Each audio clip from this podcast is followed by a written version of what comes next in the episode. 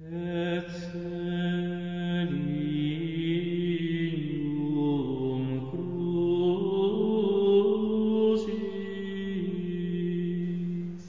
Last Supper and the Holy Shroud, a Holy Week meditation by Father Daniel Couture. In this series of three meditations, Father demonstrates how the Holy Shroud links the Last Supper, the burial of our crucified Lord, and the resurrection in an amazing way. May they help you know better our Lord in His Passion, and thereby deepen your love for Him. Part 2 The Shroud Present at Holy Thursday.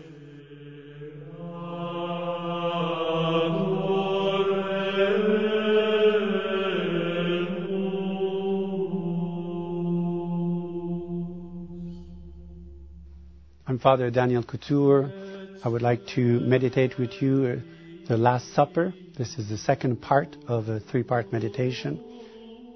After eating the paschal lamb, our Lord moved with his apostle either to another room or to another table that was prepared for the big banquet, the Easter dinner. For us, it would be like a Christmas dinner or Thanksgiving dinner.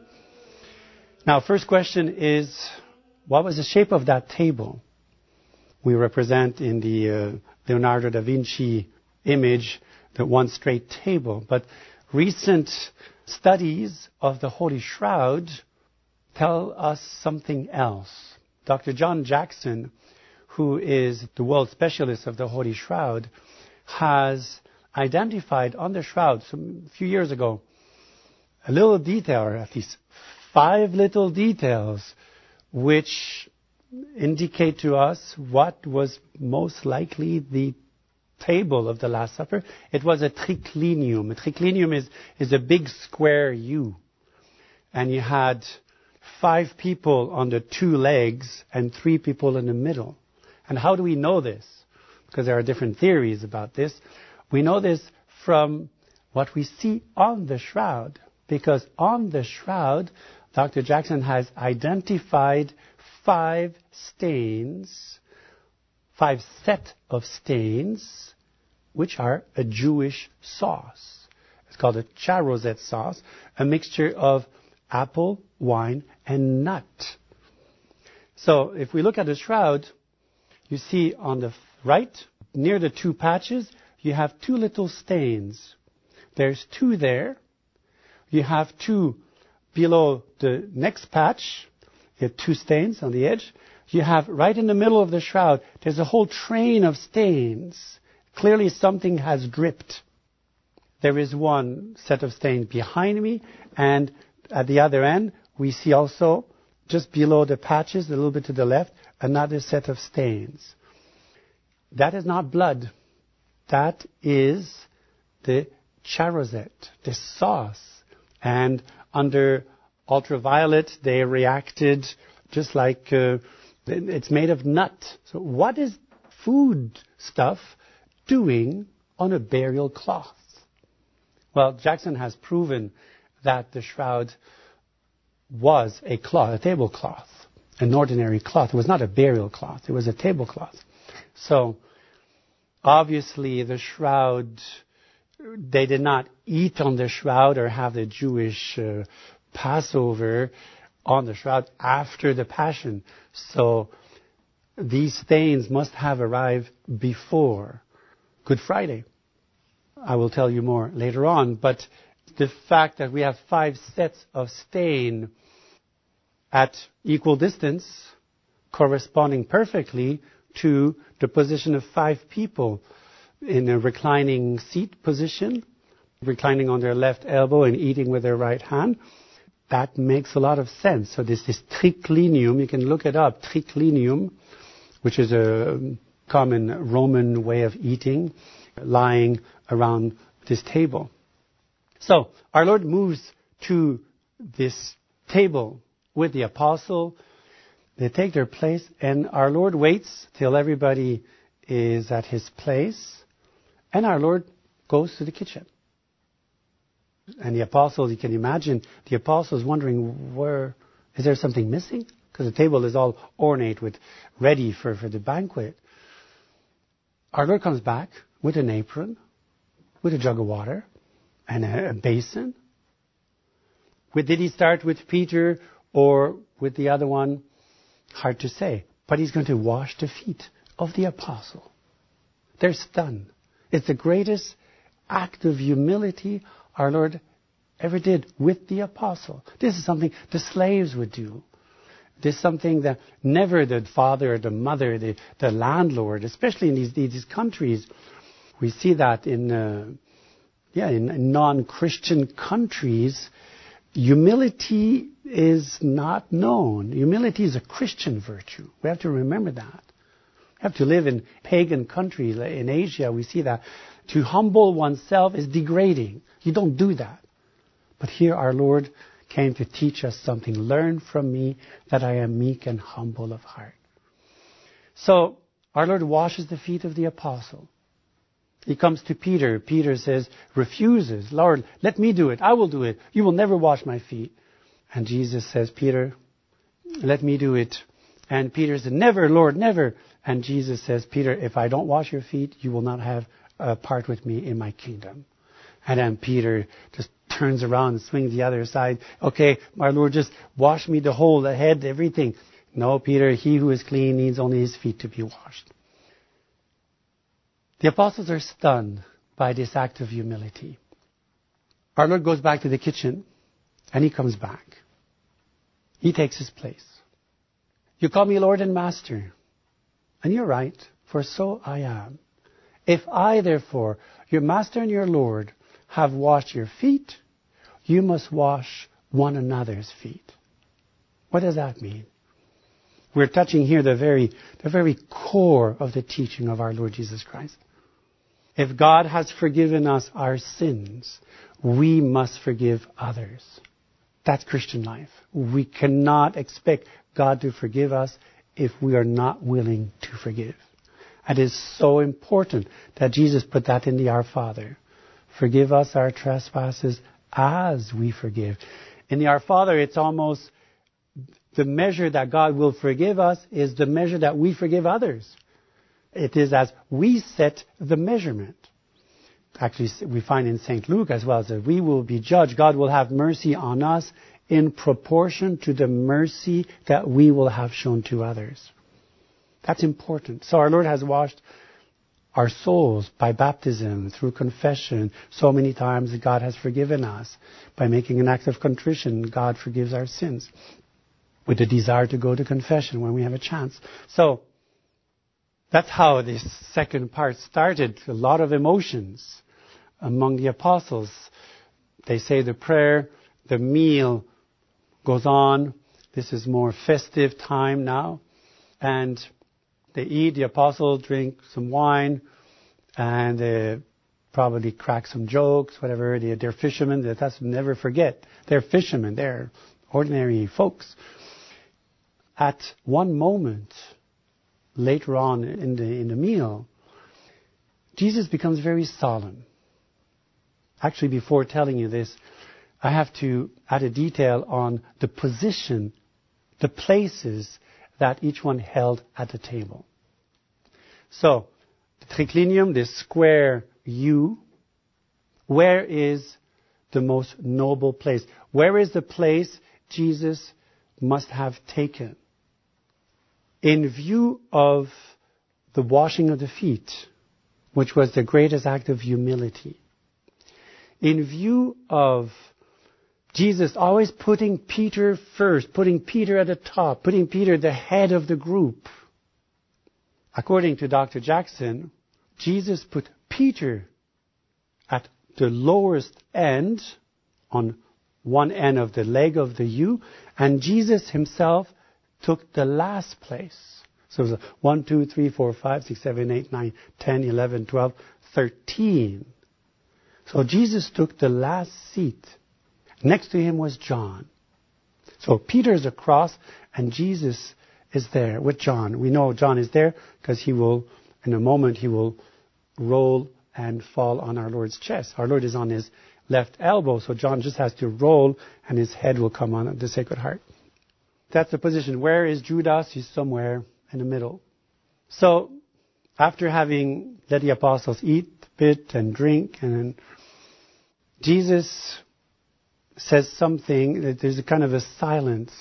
There's a moment where they stop talking and, and all the looks go to our Lord.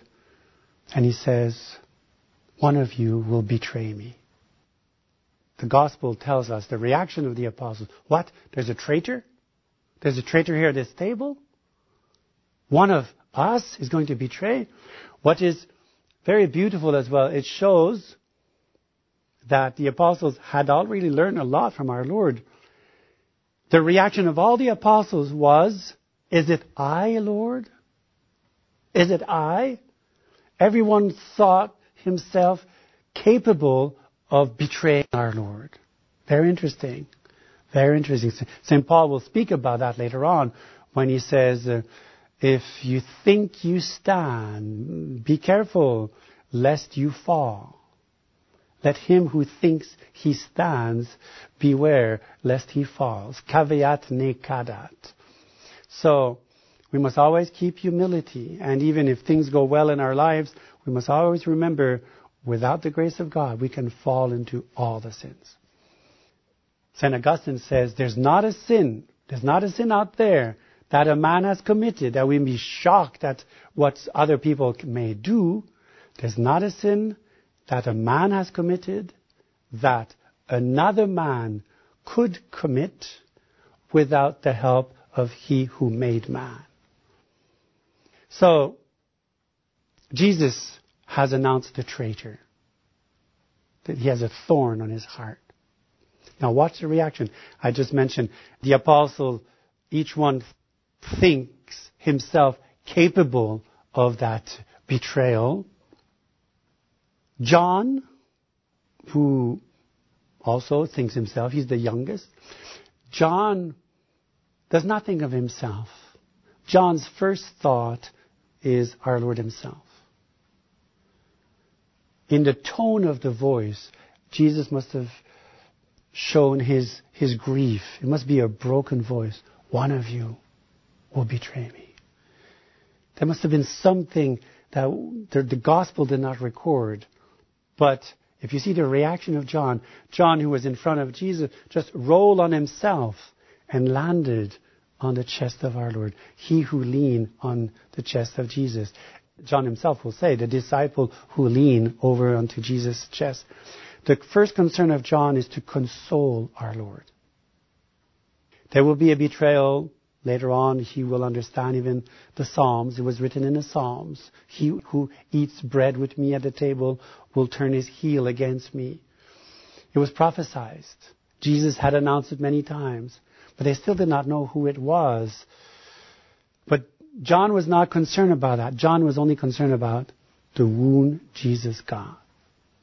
It was terrible the Master who is so good, who went about doing good to everybody, who cured the lepers even without them thanking Him, who cured everybody, who did so many miracles, who always forgave. Jesus is wounded.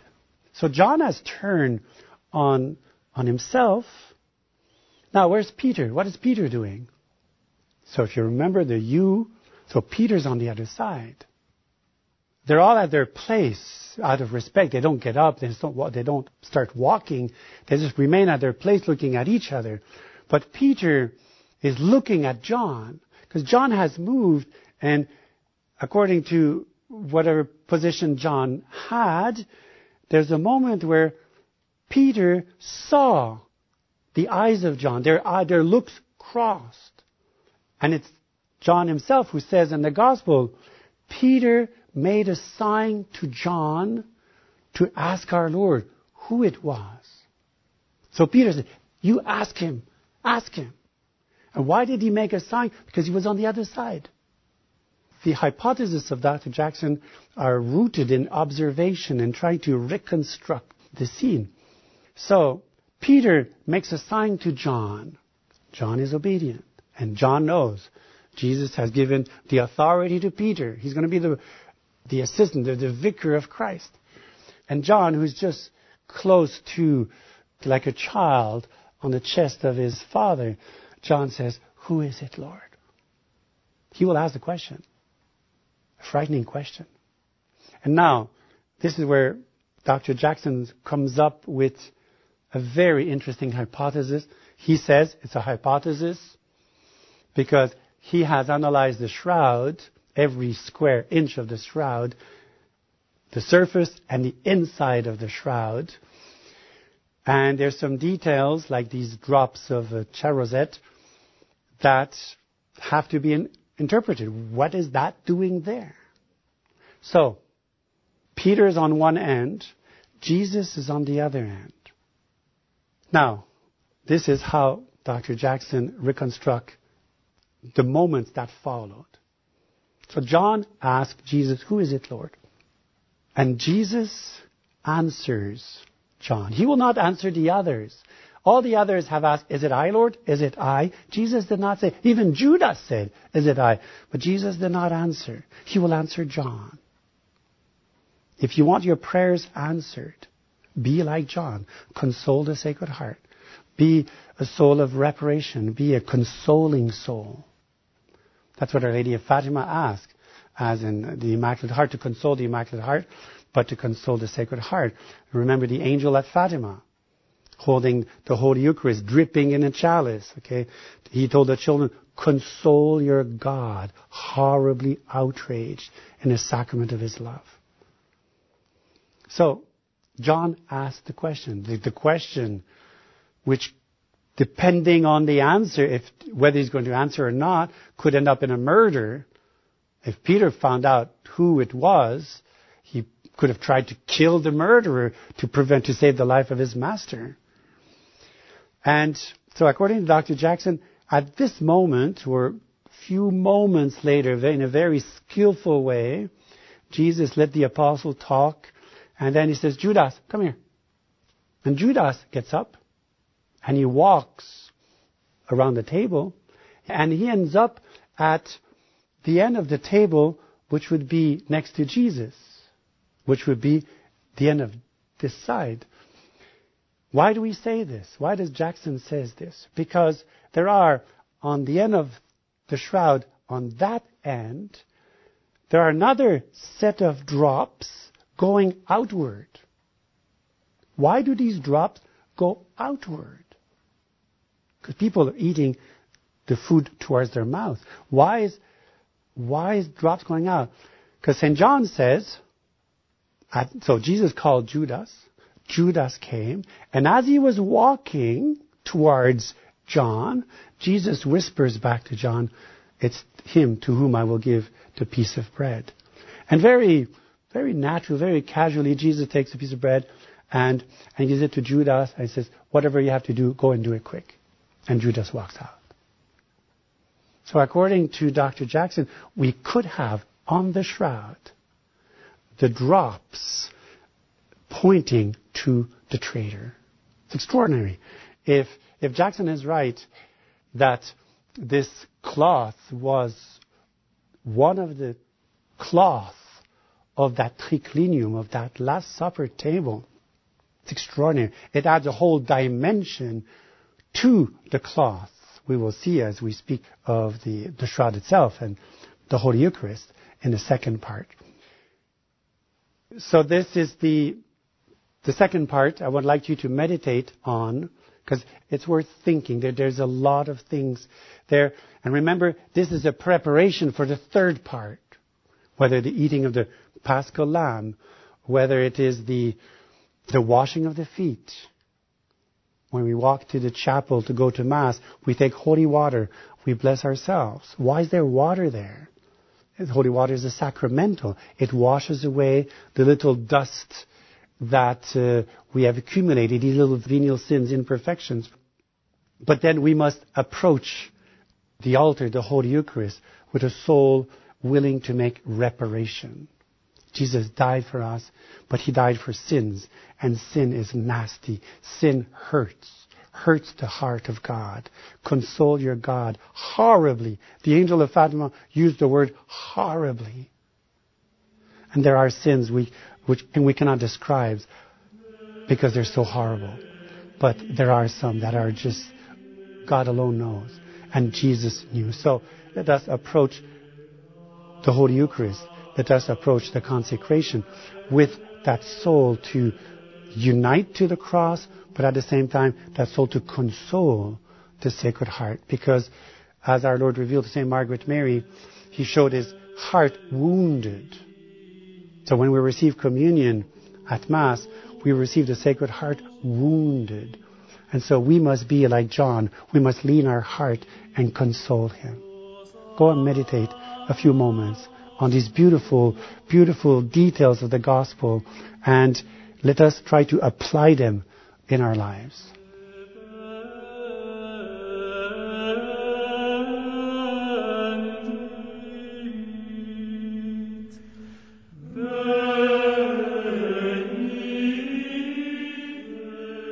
This presentation has been brought to you by the Fatima Center.